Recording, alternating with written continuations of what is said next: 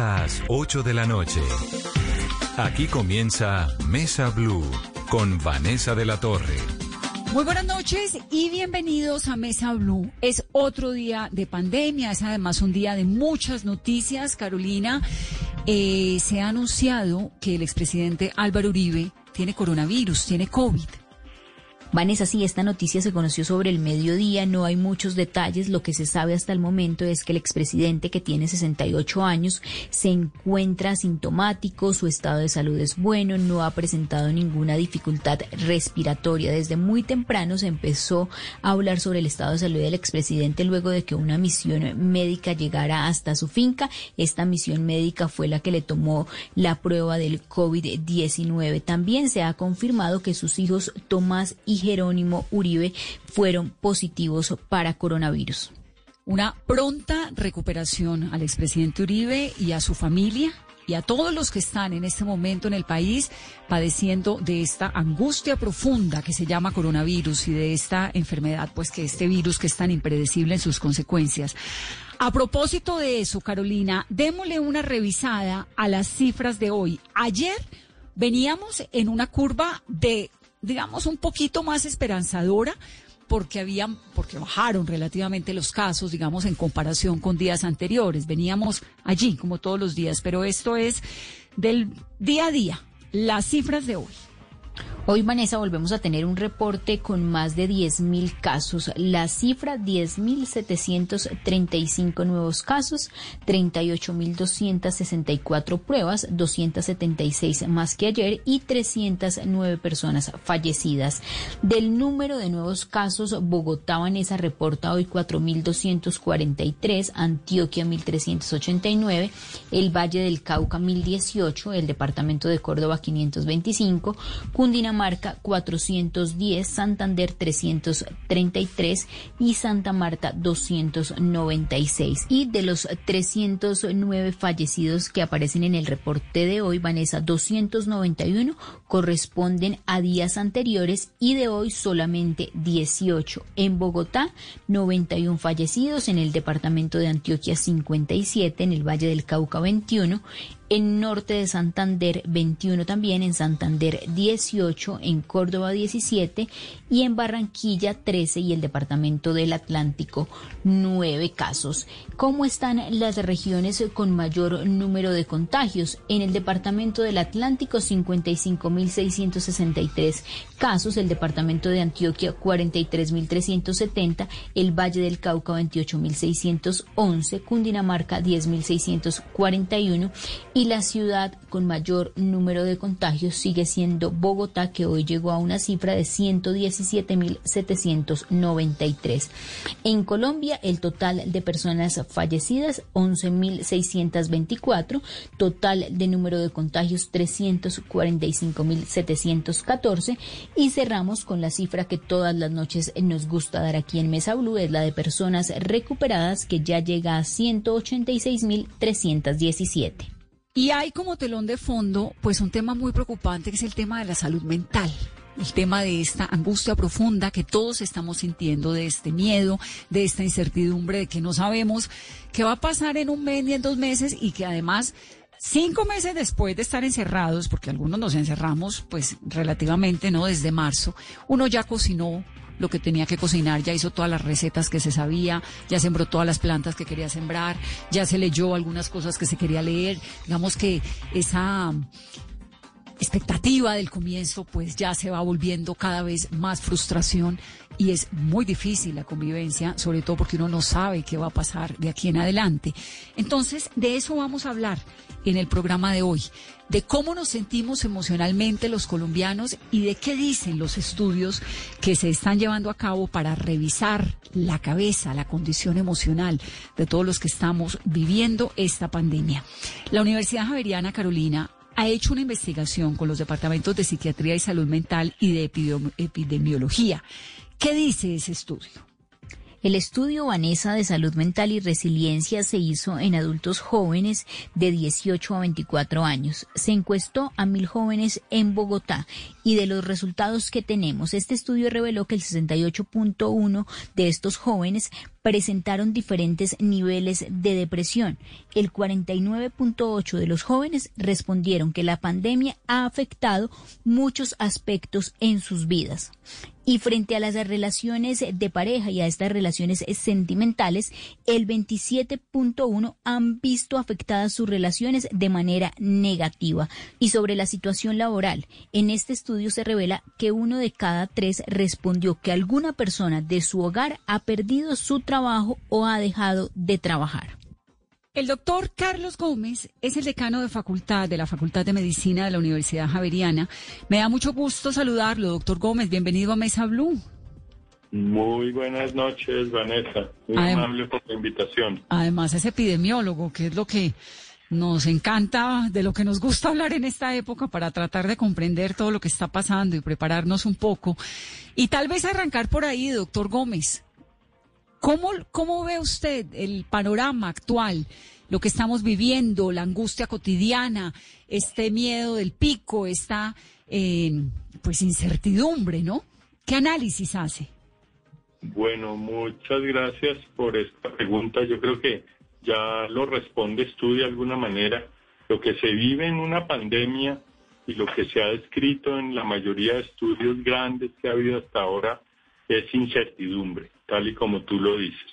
Una incertidumbre en lo personal, en lo familiar, en lo social, en lo económico, en lo laboral, en lo académico, en todos los aspectos. Una gran incertidumbre, una falta de control, una sensación de gran vulnerabilidad y claramente esto se acompaña de miedo y de ansiedad, miedo al contagio, miedo a la muerte, miedo a a dañar a alguien, miedo a que se dañe a alguien cercano o uno mismo. Y todo esto suscita gran cantidad de inconvenientes a nivel mental y psicosocial, que es la, lo que llaman algunos la cuarta ola de la pandemia. Es decir, es algo que está llegando y que ya inició y que va a ser lo que más perdure después de la pandemia, problemas mentales y psicosociales. Hay un estudio, doctor, que ustedes están publicando, una investigación de los departamentos de psiquiatría y salud mental y epidemiología clínica y bioestadística de la Facultad de Medicina de la Universidad Javeriana, que da como esas primeras bases sólidas sobre el impacto de la pandemia en la salud mental de los colombianos. ¿Qué ha encontrado?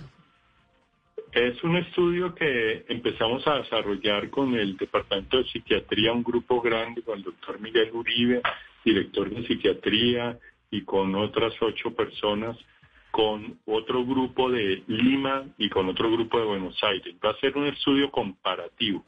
Los primeros datos los tuvimos nosotros y por eso los sacamos a la luz pública mientras llegan los datos comparativos que van a ser muy interesantes y que creo que, que nos van a dar mucho.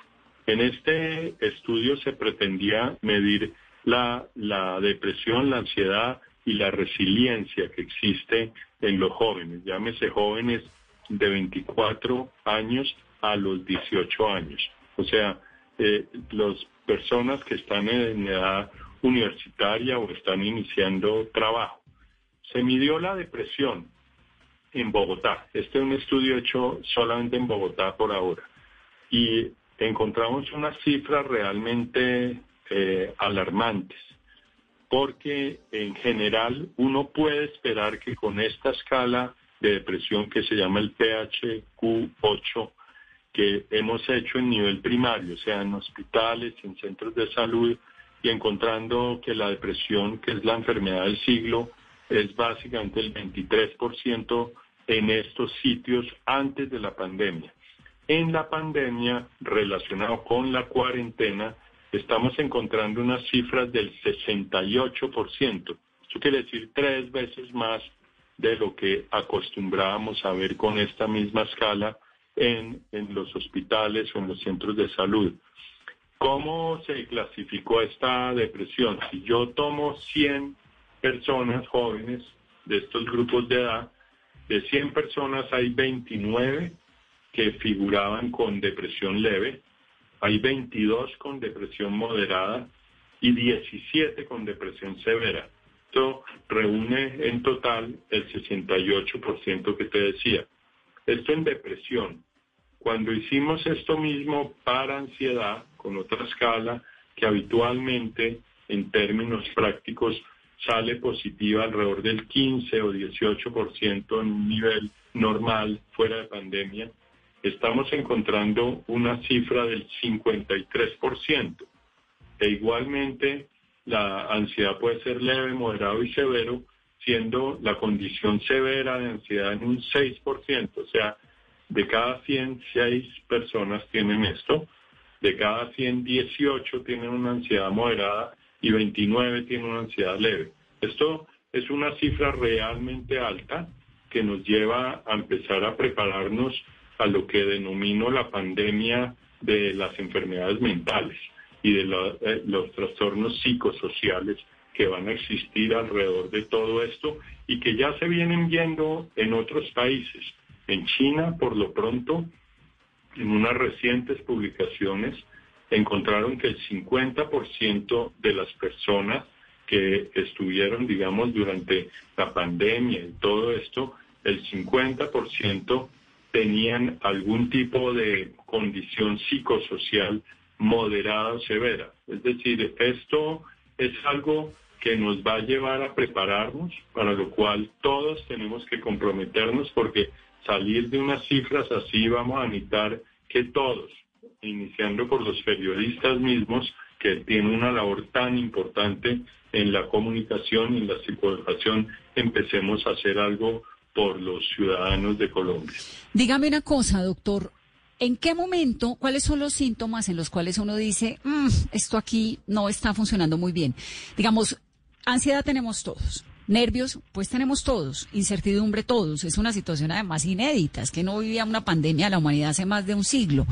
Pero ¿cuándo y cuál es el indicador para uno saber que de golpe la cosa no está siendo muy cotidiana? Dentro de lo pues cotidiano que es lo que estamos viviendo, ¿no? Sí, de acuerdo. Hay dos preguntas muy importantes que todo el mundo tiene que aprender a hacerse.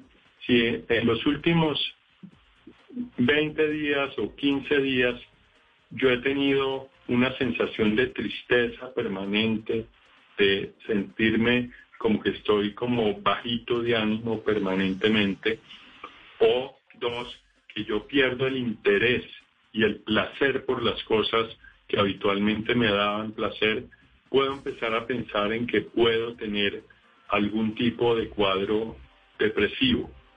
Eh, en este momento habría que hacer otra serie de preguntas que ya dependen, digamos, del profesional de la salud, pero que tienen que ver con cómo duermo, cómo está su apetito, cómo están sus relaciones, etcétera, etcétera, que llevan a configurar el cuadro depresivo como tal.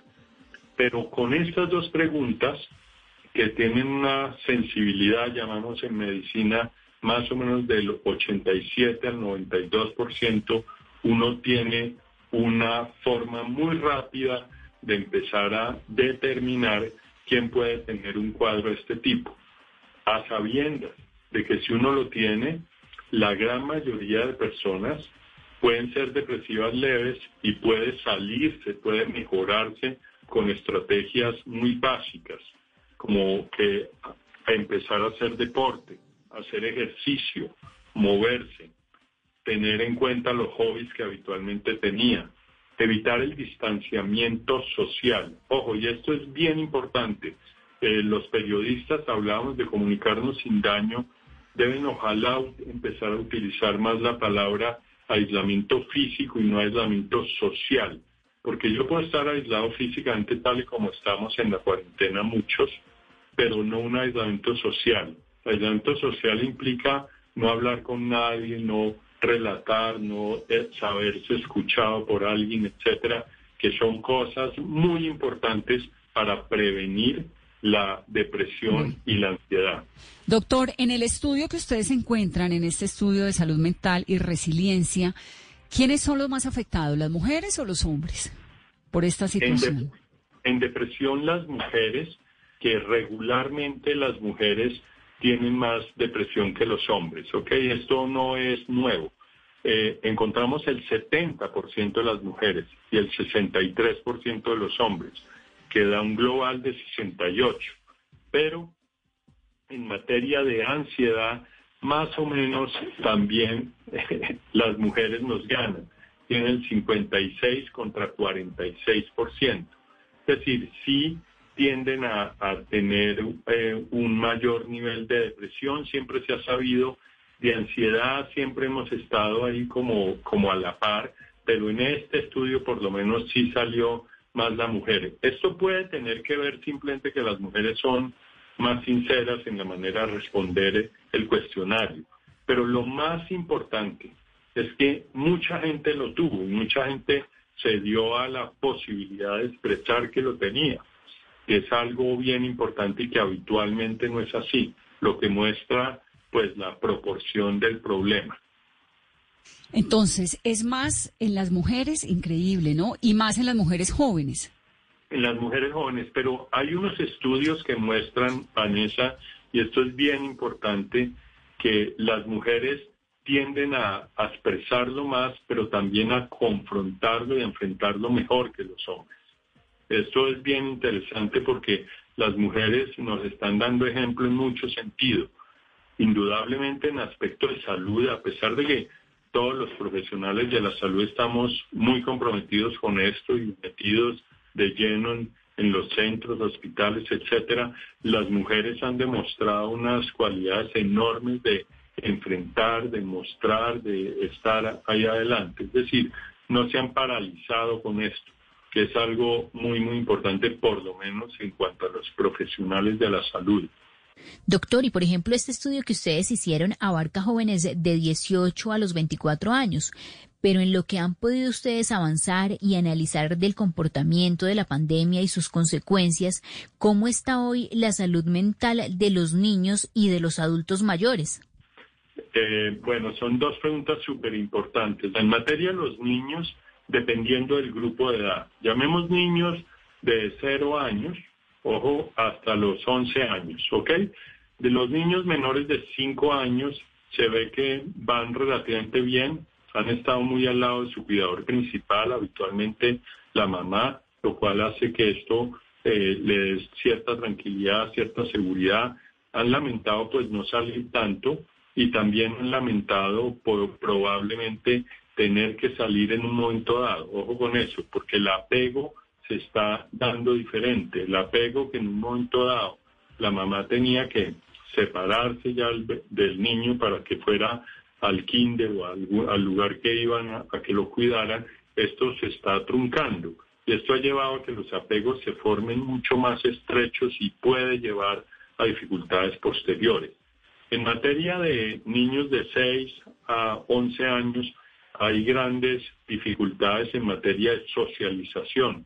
Los niños habitualmente socializan uno en el colegio y esto se ha perdido. Esto es algo muy importante y es algo que debemos pensar muy seriamente desde educación y los profesores tienen que pensarlo muy seriamente porque hoy en día muchos países, Holanda, Alemania, están pensando ya en retomar las aulas común y corriente porque esto trae un efecto tremendamente importante en los niños. Ya hay estudios que muestran cómo ellos se han ido, eh, digamos, atrasando en algún sentido.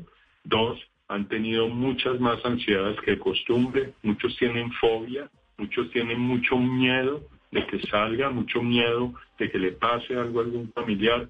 Todos estos son temas que están en la cabeza de los menores. Muchos tienen problemas de dormir hoy en día, dificultades para esto. Esto es bien relevante. En materia de personas de 60 y más años, 65 y más años, claramente el aislamiento social lleva a un cierto deterioro de las capacidades. Uno debe mantener las actividades eh, regulares que se tienen.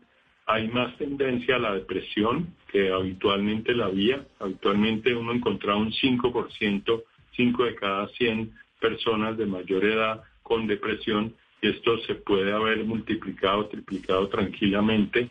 También hay muchos problemas de ansiedad, muchos problemas de insomnio, muchos problemas de sentirse solo y sentirse abandonado y sentirse en muchos casos cercanos a la muerte. Esto es bien importante. Ellos tienen que hablar, tienen que expresar todo eso. La Javeriana ha implementado un programa de escucha activa, se llama, que hemos, hemos trabajado mucho tiempo ya durante esta pandemia para tener una, un sitio donde algunos voluntarios escuchan a las personas que tienen estas dificultades porque mucha gente está sola. Recordémonos que en el Estudio Nacional de Salud Mental del 2015 que, que coordinó la Javeriana, encontramos que básicamente un 10 a 15% de los adultos mayores viven solos. Esto es muy importante y alguien que viva solo y que tenía algún contacto que ahora está mucho más aislado puede tener muchas mayores dificultades de las que tenían antaño. Esto es algo que se está gestando y que tenemos que empezar a pensar seriamente en este problema. Doctor, y en cuanto a los niños de este grupo del que usted nos habla, de 6 a los 11 años, los papás, ¿qué pueden hacer para de cierta manera ayudar en este proceso de socialización que no están teniendo?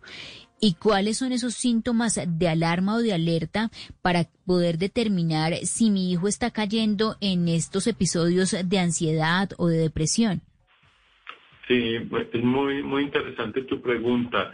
Mira, los niños eh, habitualmente hay, hay, que, hay que hacer actividades que permitan su expresión, ¿sí? Juegos, que jueguen mucho, que pinten, que hagan muchas cosas artísticas en donde puedan derivar esto. También hay que tener un diálogo con ellos, no tan operativo, no que hiciste tal, sino cómo te has sentido alrededor de las cosas, que ellos puedan expresar y mirar. Hay que limitar las partes de comunicación, el sentido de noticieros, etcétera, todas las redes, etcétera, porque todo esto está, digamos, es una infodemia, se llama, pues ya, ya en esto, y en este grupo de edad hay que, hay que tener ciertas eh, límites alrededor de toda la información que se da, porque lleva a tener unos temores absurdamente grandes que nosotros, eh, los que trabajamos en el área de la salud, lo estamos viendo muy rápidamente, no solo en los pacientes, sino en nuestras familias, porque pues lo vemos claramente de los temores que asisten a nuestros hijos de, que nos pase algo y que, y que no estemos en un momento dado. Entonces, todo este tipo de temas hay que hablarlo. Yo creo que la mamá es un eje principal, o el papá también, pero para poder hablar, moldear, para tener actividades, para tener ciertas rutinas puedan elaborar en el día a día para tener ciertas actividades que les permitan mantener hasta donde sea posible las, las actividades cotidianas, que pueda hacer algún tipo de vínculos con los amigos para unas reuniones que no signifiquen simplemente el colegio como se estaba haciendo de las clases regulares en que tienen que estar ah, dando matemáticas, español, etcétera. Eso es útil, pero hay que limitar algo de esto también a expensas de tener recreos y recreos virtuales y poder hablar y poder comentar y poder hacer, pensamos que esto es fundamental. De todos modos, tenemos que empezar a pensar en cómo se va a retornar al aula escolar. Tenemos que empezar a pensar en que Colombia es heterogénea. Tenemos que pensar que hay áreas rurales donde no ha golpeado el COVID que podrían empezar a hacer mucho más rápido el vínculo pues escolar y todo esto y que no podemos tratar a un país homogéneamente. Este es un país heterogéneo en donde la pandemia está pegando diferentemente en diferentes lugares, por lo cual tenemos que pensar cómo empezamos a intervenir en esto. Y tenemos que entender claramente los temores de los profesores y los maestros, pero también tenemos que ver cómo logramos articular que ellos puedan lograr que vincularnos más rápidamente al aula escolar que mantenernos en aislamiento. Pues doctor, es un panorama gravísimo. Me quedo además con una frase que usted da al comienzo de esta entrevista, que es cuando dice eh, que lo que viene, ¿no? Es algo con lo que vamos a tener que lidiar en años venideros. Supone uno que las consecuencias de este encierro para los niños, para nosotros, es una generación que de la noche a la mañana nos tocó dejar el abrazo, el cariño y encerrarnos. Eso es impresionante. Todo. Sí. Impresionante. Sí. Sí, Vanessa, eso es muy importante. La, y todo lo que tiene que ver con la empatía, todo lo que tú dices del afecto, de la forma de, de relacionarnos, de, de las competencias que tenemos que adquirir sociales, afectivas, de diálogo, de, de, sentirnos unos a otros, son cosas muy importantes que vamos a tener que, tener que trabajar fuertemente en esto. Y esto eh, se ha ido perdiendo, pues ya llevamos un tiempo largo y probablemente va a haber dos meses más o tres que sube esto y baja luego. Se calcula que en agosto a finales va a estar el pico en algunas ciudades Afortunadamente ya hay otras que ya ha ido pasando como Barranquilla, Cartagena, que, que nos hace pensar que en estas ciudades tienen que retomar más rápidamente, que tenemos que velar por eso. Bueno, pues doctor, me da un gusto infinito saludarlo. Como dice Carolina, la pandemia de las enfermedades mentales. Sí, gracias Vanessa y, gracias igualmente Carolina por esta entrevista. Muy amable, que doctor. Muy bien. Muy buenas noches. Que Gracias. Muy bien. Doctor Carlos Gómez, que es el decano de la Facultad de Medicina de la Universidad Javeriana. Carolina, es que lo de la pandemia mental, como el tema mental arranca y sus consecuencias son a largo plazo. Digamos, el, la cabeza no es como el músculo ni como el hueso que se quebró y hay que repararlo ya, sino que eso es suavecito y con tiempo, ¿no? Los efectos y consecuencias, Vanessa, de los sentimientos que pues en algún momento todos en diferentes proporciones hemos tenido, de angustia, de miedo, de zozobra, de incertidumbre, sumando a esto también a veces la falta de sueño, las pesadillas y adicional, Vanessa, también esa preocupación inminente que hay y ese riesgo de, de que el coronavirus no toque mi puerta ni toque la puerta de mi familia, esa constante preocupación por, por lograr sobrevivir y por lograr evitar de cierta manera el contagio, además de que en algunas familias ya hay episodios donde hay adultos mayores que han caído en depresión y también lograr proteger a los niños y blindarlos de lo que está uno como adulto sintiendo en este momento tan complicado. Ellos que son los que más tiempo van a durar en esta cuarentena. Y muy bien lo dijo ayer eh, la ONU frente a lo que es la educación virtual. Esta es una catástrofe generacional frente a lo que puede tener y a lo que pueden llevar las consecuencias de los niños por tanto tiempo en casa. Vamos a hacer una pausa rápidamente para comerciales. Ya regresamos en breve. Esto es Mesa Blue. It's time for today's Lucky Land horoscope with Victoria Cash. Life's gotten mundane, so shake up the daily routine and be adventurous with a trip to Lucky Land. You know what they say. Your chance to win starts with a spin. So go to LuckyLandSlots.com to play over 100 social casino-style games for free for your chance to redeem some serious prizes. Get lucky today at LuckyLandSlots.com. Available to players in the U.S., excluding Washington and Michigan. No purchase necessary. VGW Group. Void where prohibited by law. 18 plus. Terms and conditions apply. Llega la definición del mejor fútbol del mundo. Vuelve la Champions League. Y todo está listo para que el equipo de Estadio Blue te cuente cada detalle, cada gol, cada suceso de la liga de clubes más importante del planeta. Este viernes y sábado desde las 2 de la tarde. Estadio Blue, edición especial Champions League. Dirige Juan José Buscalia por Blue Radio y bluradio.com.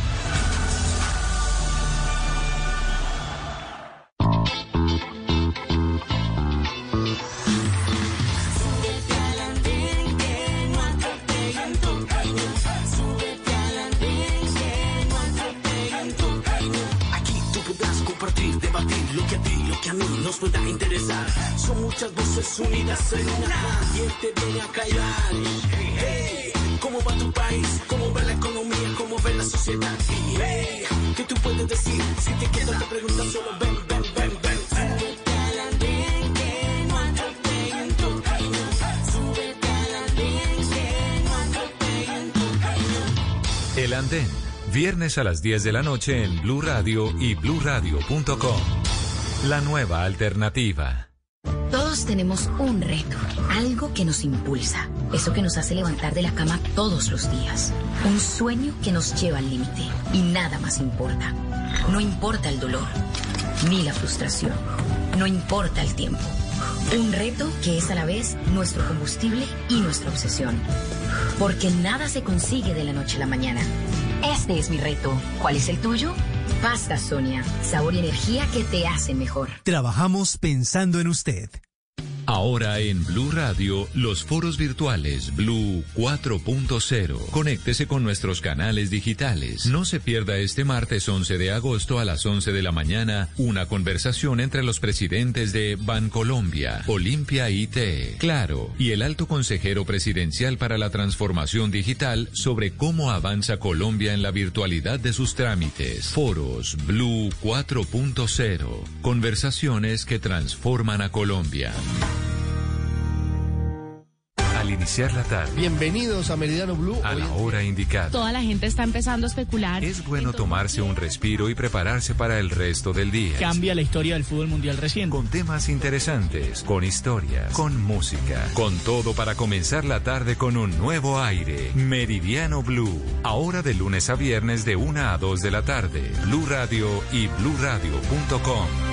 La nueva alternativa. Ponle color al futuro de los niños de Colombia con la tarjeta Débito UNICEF Banco de Bogotá, con la cual aportas el 1% de todas tus compras a los programas de salud, educación y alimentación de UNICEF y el banco aporta otro 1%. Pide tu tarjeta en www.bancodebogotá.com. Aplican términos y condiciones. Vigilado Superintendencia Financiera de Colombia. Protegido Fogafín. Esta noche en Bla Bla Blue. Ajá, te habla María Macausland y paso por acá para invitarte a que te conectes esta noche a las 10 en Bla Bla Blue porque les tengo tremenda parranda vallenata con el maestro Jorge Uñate. Gracias por jugar conmigo, por hacerme daño. Y a las 11 en tutoriales radiales les tenemos las instrucciones para recargar cualquier mente fundida con Ana Rojas. Ella es la creadora del método Godfrey Now. Y como ya lo saben, hoy es miércoles de música de los 90, así que váyanse programando, vayan preparando esa lengua porque después de medianoche abrimos nuestra línea telefónica para que nos llamen y conversemos. Bla bla blue, porque ahora te escuchamos en la radio. Blue Radio y bluradio.com, la nueva alternativa. Muchas gracias. Coronavirus afecta a Chile en este momento. Desde Ecuador queremos informar que el 15 de agosto es la fecha. Se detiene el fútbol argentino a causa de la pandemia, a causa del coronavirus. Se ha confirmado que el retorno del fútbol peruano. Todas las competiciones de fútbol brasileiras ficam suspensas. Cuando todo se detuvo. Nosotros no. Definir a los jugadores. Este jugador es... Es decir, el jugador de fútbol, el goleador, la persona, el tipo caballeroso, el ejemplar. Al final todos van por el bien de, por el mismo objetivo. Y gracias, porque a ustedes eternamente tendremos que agradecerles justamente esta gran alegría para el país. Porque la radio es como la vida. Blog Deportivo de Blue Radio, la nueva alternativa. Estar en constante aprendizaje es lo que logrará que tu proyecto de vida no se detenga. Quita la pausa y dale play a los cursos y diplomados virtuales que el Politécnico Gran Colombiano tiene para ti en Educación para la Vida. Conoce más en poli.edu.co o marca el 302-290-7400. Somos diferentes. Somos Poli. Vigilado Mineducación. El que no quiso cuando pudo, no podrá cuando quiera. Blue Radio. Haz parte de la revolución que lleva 45 años luchando por vencer la indiferencia con empatía y bondad. Llénate de fuerza y solidaridad por Colombia. Únete este 29 y 30 de agosto a la caminata virtual de la solidaridad en solidaridadporcolombia.com.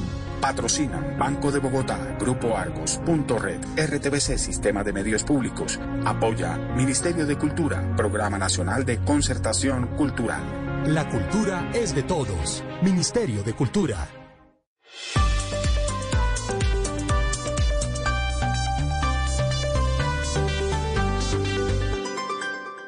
Este fin de semana, programación especial en Blue Radio.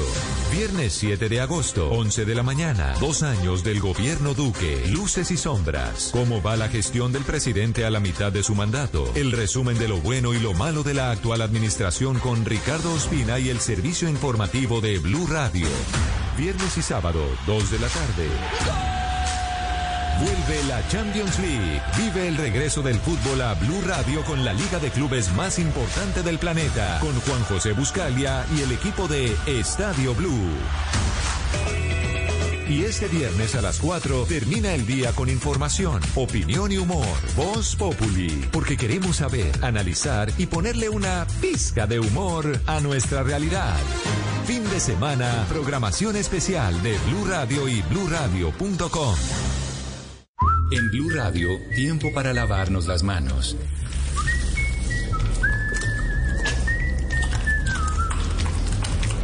Tómate el tiempo para cuidarte y para enterarte de todo sobre el coronavirus. Síguenos en redes sociales, en bluradio.com y en todos los espacios informativos de Blue Radio. Numeral Yo me cuido, yo te cuido. Blue Radio, la nueva alternativa.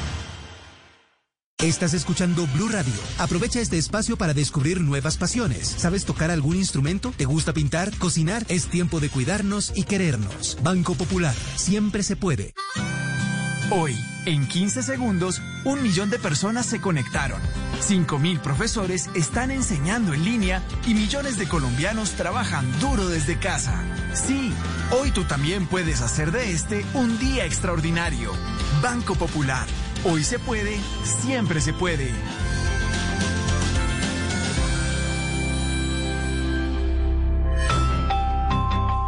Somos Grupo Aval, vigilado Superintendencia Financiera de Colombia. En medio de la pandemia del coronavirus, un cubrimiento 360 grados. Personajes que solo Mañanas Blue con Camila Zuluaga tuvo acceso a ellos. Ryan Gall, productor ejecutivo del concierto We Together at Home, nos explicó cómo lograron crear el evento musical más grande en medio de la pandemia. Learn about and take action on different issues on our platform. Desde el norte del continente conversamos sobre el futuro de la economía con Oscar Jordá, el asesor principal del Banco de la Reserva Federal de los Estados Unidos. Yo creo que lo que es importante recordar es por qué se están imponiendo las restricciones. Y conversamos desde el hospital con Quique Mateus, el segundo caso de coronavirus que se reportó en España. Yo llevo ya contagiado hoy 21 días. Blue Radio, la nueva alternativa.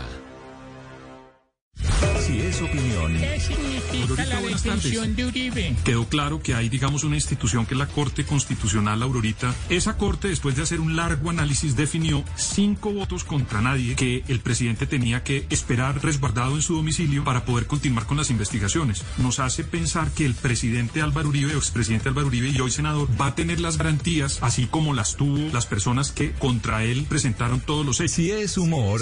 A ver, ¿cómo está, doctora Paloma? Buenas tardes. Llámeme al médico, por favor, en casa que tengo dolor. ¿Tiene dolor de qué, senador? ¡Tengo dolor de patria! ¿Quién hizo que los que teníamos finca pudiéramos volver? ¡Álvaro Uribe Vélez! ¿Quién le hizo los primeros pases a James Rodríguez? ¡Álvaro!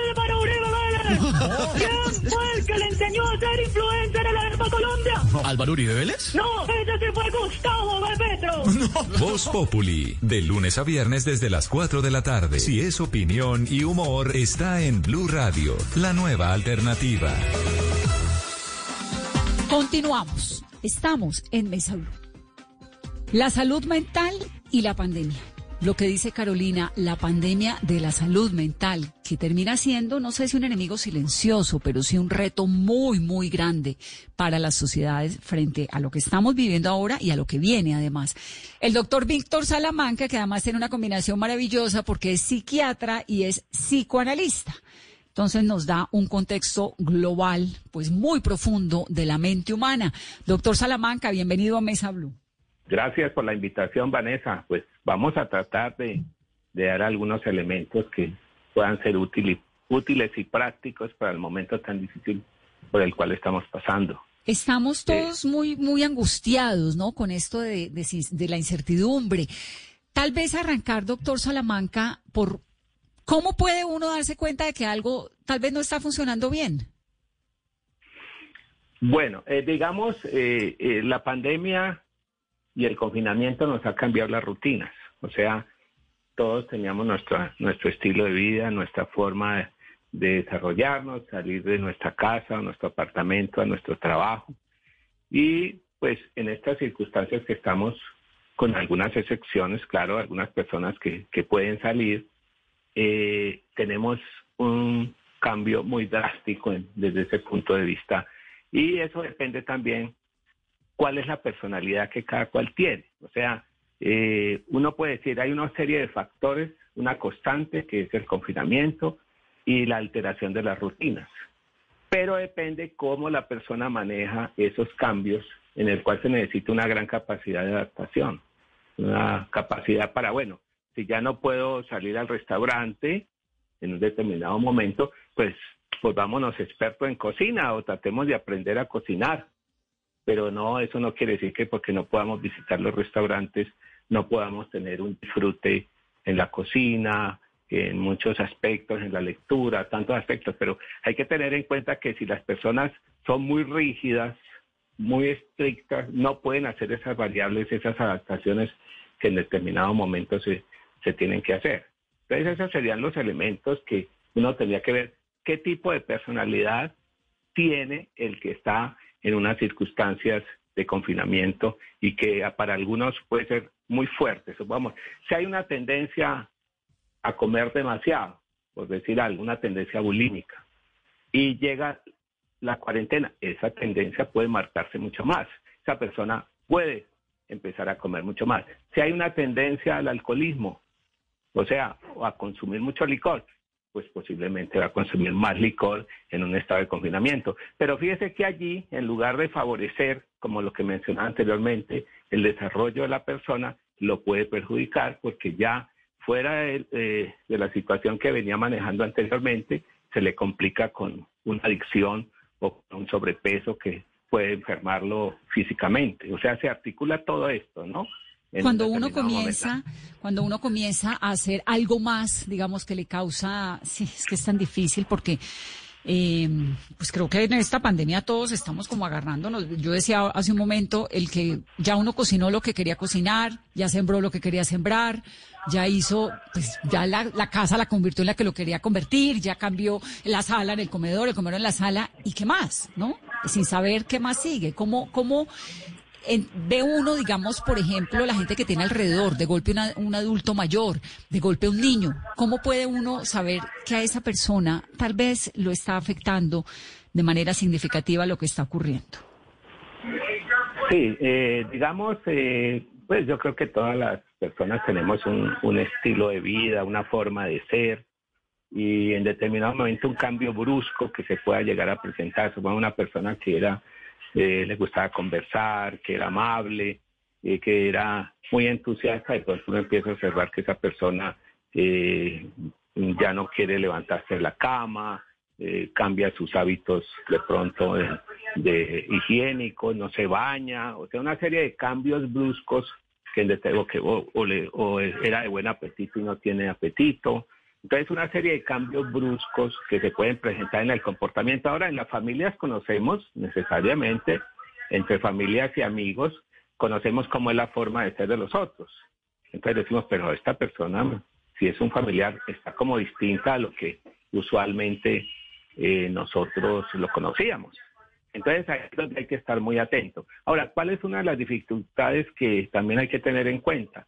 Eh, muchas personas tienen enfermedades preexistentes, supongamos una hipertensión, una diabetes, una serie, y en un determinado momento los controles que hacían con su internista, con el endocrinólogo, con los diferentes especialistas, esos controles no se siguen haciendo o el paciente de pronto no se toma la medicación adecuadamente. Entonces, esto es una complejidad de factores que en determinado momento lo psicológico, lo orgánico, eh, se, se, van articulando y se pueden presentar situaciones bastante complicada, ¿no? Digamos, muchas personas tienen mucho temor de ir a las clínicas. Mire que la consulta externa que se está dando en este momento es muy reducida, porque todo se ha centrado pues en la atención a los pacientes con COVID y los pacientes tampoco acuden. Las consultas externas en este momento son supremamente reducidas y solamente la persona acude a las instituciones cuando hay una situación supremamente difícil. En los niños también, pues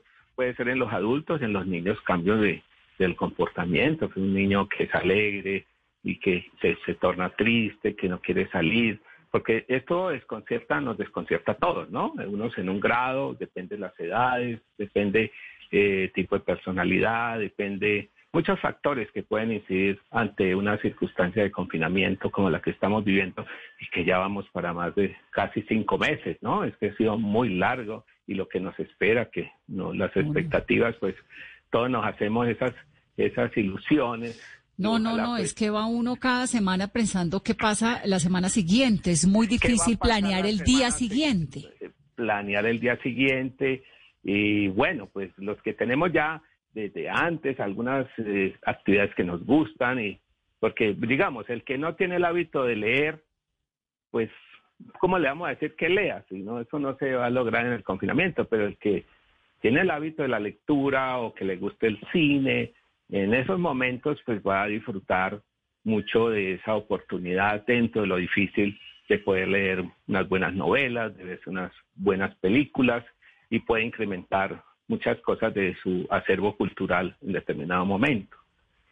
Otro elemento que también hay que tener en cuenta es cómo vienen, ya no hablar eh, solamente a nivel individual, sino cómo vienen las familias eh, funcionando antes de la pandemia. O sea que muchas familias ya vienen con conflictos previamente, conflictos de pareja y, y que hay agresión, supongamos, en la pareja y al estar eh, el agresor al lado de, la, de la, otra persona y el victimario, eso también puede generar situaciones mucho más graves que se pueden presentar. Pues habría diferentes puntos de análisis en este tipo, cómo viene la persona, cómo vienen las parejas, cómo vienen las familias y en el encierro todo se puede por eso hay ese nivel de irritabilidad de las personas en este eso, momento. Eso le, quería, eso le quería preguntar, doctor Salamanca. ¿Uno tiene derecho a la tristeza? ¿Uno tiene derecho a, a quedarse en la cama? Hay gente que dice, no, es que no me quiero parar. Bueno, pues entonces uno tiene derecho a qué?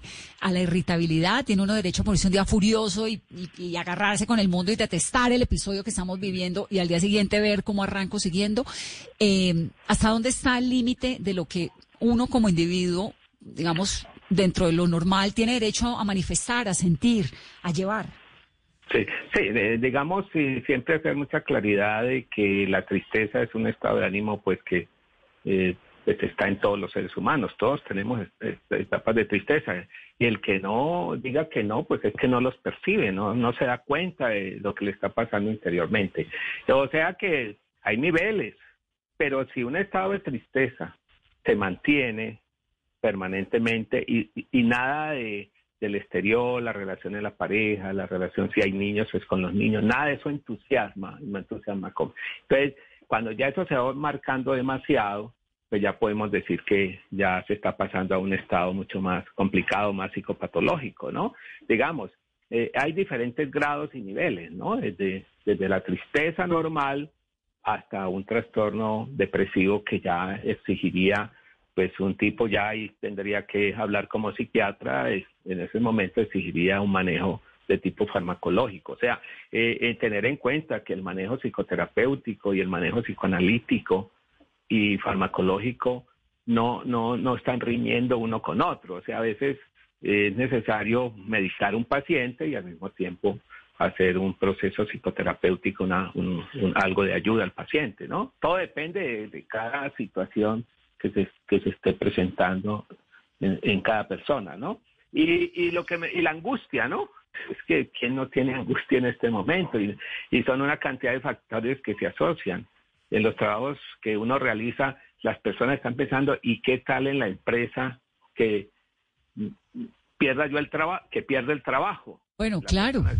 Exacto, esa es una ansiedad asociada porque pues las empresas están reduciendo sus plantas porque y depende también qué tipo de trabajo es. Por ejemplo, esto de los restaurantes me ha parecido supremamente delicado, donde tantas personas en los restaurantes, tanto los dueños, los empleados, los meseros, toda la gente que va alrededor de todo esto, todas estas personas, supongamos, que están eh, con esa posibilidad, o si ya lo sacaron, pues ya la situación es real, pero con el temor a que puedan perder su empleo en un recorte laboral que las empresas están haciendo, ¿no? Hay, eh, si hay un enfermo en casa, pues la cuarentena hay un enfermo, imagínese todo lo que eso representa con el autocuidado que hay que tener y el cuidado de un enfermo delicado, ¿no? Entonces son muchos factores los que inciden, ¿no? En ese momento. Ahora, ah. ¿cómo se ve? Porque decíamos hace un momento aquí conversando con Carolina,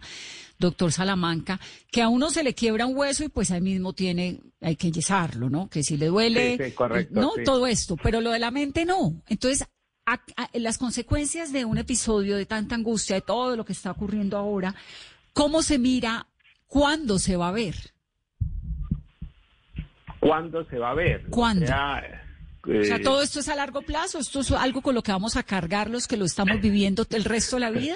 El plazo, el plazo es, mm, pues, es variable, ¿no? Eh, O sea, en, en, en el campo de la salud mental no podemos hacer tantas generalizaciones porque cada persona es distinta. Por ejemplo, eh, a veces se generaliza, bueno, este es un depresivo y hay que medicarlo, claro, eso es- y hay una serie de síntomas que tal cosa. Pero la depresión es muy variable en cada persona. El manejo que cada persona hace de un estado de tristeza es diferente. Algunos pueden salir de ese estado y salir adelante. Ahora, eh, eh, digamos, eh, haciendo una analogía, pues que me parece aquí como para el público, para las personas que nos escuchan, eh, ha- hay estructuras de edificios que yo pongo esa analogía porque da mucha comprensión, donde en un temblor, en un terremoto, eh, estructuras que en un momento dado solamente tienen daños de mampostería, por decir algo. Y hay otras estructuras que con ese mismo temblor, que podría equivaler a una situación eh, eh, adversa, ¿no? traumática, el edificio se cae. Porque depende cómo está estructurada la personalidad. ¿no? Hay personalidades que se quiebran más fácil, que se derrumban más fácil, y otras que tienen una capacidad de resistir, y aunque tengan, estén afectadas, pero no son cosas, daños estructurales. Aquí me apoyo un poco en, en, en los ingenieros y en los arquitectos que nos dicen mucho de ese tipo de cosas, ¿no? Hay edificios que están mal construidos y se derrumban, y a veces se derrumban hasta sin necesidad de temblores, solitos, ¿cierto? Se mal hechos. Hay otras estructuras que son capaces de... Mire que cuántos en la historia, podemos ver cuántas personas que estuvieron presas, eh, que tuvieron, escribieron libros, ¿cierto? En momentos tan difíciles, en el holocausto se vio mucho de esto, gente que hizo No, pues obras primo, de arte. primo Levi, que Exacto. sobreviven a lo, a lo peor que le puede pasar al ser humano. Todo eso depende de la estructura que... que de la tiene. estructura psicológica y quién da la estru- quién da la estructura psicológica pues la familia los padres no Eh, los padres son los que forman esa estructura pero no es un padre alcohólico un padre que maltrata a la esposa pues necesariamente pues las consecuencias de la estructura psicológica desde muy temprano pues va a ir muy lesionada. Y ante la adversidad la adversidad que la adversidad no solamente está en, en- en pandemia, la adversidad está en las situaciones de la vida común y corriente, pues claro que esta ha sido de las más fuertes que hemos tenido en, en- en todos los meses que llevamos y con la incertidumbre, Vanessa, que usted lo mencionaba, que no podemos decir y esto hasta cuándo va a ir y la economía derrumbándose y qué vamos a hacer, qué vamos a trabajar, en qué. Entonces es una cantidad de factores que se van sumando. Esto de los niños, todo en forma virtual, ¿no? Cuando los niños lo que quieren es jugar, abrazarse, no, sí, eso, las consecuencias hacia el futuro que va a haber con esta generación de niños que eh, si no encuentran en el espacio familiar estímulos, ¿no? Porque si hay, hay niños que pueden estar en la casa, pero tienen estímulos, tienen seguridad económica, tienen una cantidad de factores que les favorecen. Son creativos, están pintando, están jugando, sería esa posibilidad. Hay otros niños en hogares deshechos, en hogares que realmente eh, esta circunstancia va a ser con graves consecuencias hacia el futuro, ¿no? Eso hablando de los niños, ¿no? Sí, Desde los niños que hay que, hay que cuidarlos especialmente en esta cuarentena, con paciencia. Mantener, mantener el diálogo con ellos, conversar, que expresen sus ansiedades, sus miedos. Es mejor que los niños expresen esas ansiedades, no que estés tranquilízate, tranquilízate, que es lo que le dice todo el mundo a la gente. No, que lloren, que se expresen, que manifiesten, que hagan los juegos. Los, jue- los niños están haciendo juegos relacionados con la pandemia y pintan con la pandemia. O sea que están creando y eso es muy sano para que las consecuencias eh, hacia adelante sean menores, ¿no? Desde ese punto de vista. Este es un tema supremamente complejo que nos pone en un gran reto a los profesionales de la salud mental, a los psicólogos, trabajadores sociales, psiquiatras, psicoanalistas. Todos estamos muy preocupados y tratando de dar el apoyo a las personas que nuestra capacidad de apoyo para personas es muy limitada también, ¿no? Desde ese punto de vista, porque somos profesionales, no somos muchos y, y acceder a los servicios también es difícil, ¿no? Desde el punto de vista de los pacientes. Pues doctor Salamanca, queríamos escucharlo. Estamos esta noche eh, hablando de salud mental, como de entender un poquito estas cosas que hay alrededor, ¿no? Y desglosar un poco y darle a la gente, es que es muy, muy cierto todo del país. Este país no lo deja uno descansar ni un instante y con las noticias y el COVID y las cifras y todo, ¿no? Entonces, como un poco de ponerle bálsamo a ver a la vida. Ponerle un poco de bálsamo y finalmente entender que las noticias, como la gente los, las maneja, también es un estado de irritabilidad, ¿no? No, no, no, no reciben las noticias con cierta serenidad, sino con mucha alteración, con muchos eh, como desbordados, ¿no? En este momento las noticias hay que recibirlas y esperar que los procesos se den, ¿no? Eso no hay que, pero la gente se está se altera mucho más con noticias fuertes que tenemos a veces. Otro elemento más que tenemos en el país, exactamente. Un saludo muy especial y muchas gracias.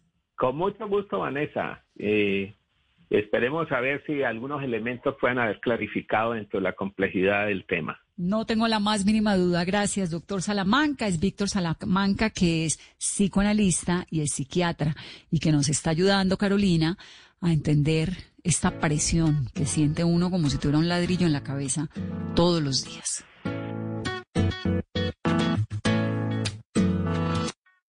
Tu beso se hizo calor, luego el calor movimiento, luego gota de sudor que se hizo vapor, luego viento que no. Muy bien, así terminamos el programa de hoy. Descansen, estén en familia, tomemos aire todos y sigamos. Feliz noche. Tu boca roja, tu boca roja en la mía, la copa que gira en mi mano y mientras el vino caía, supe que de algún lejano rincón otra galaxia, el amor que me darías, transformado volvería un día a darte las gracias. Cada uno da lo que recibe, luego recibe lo que da.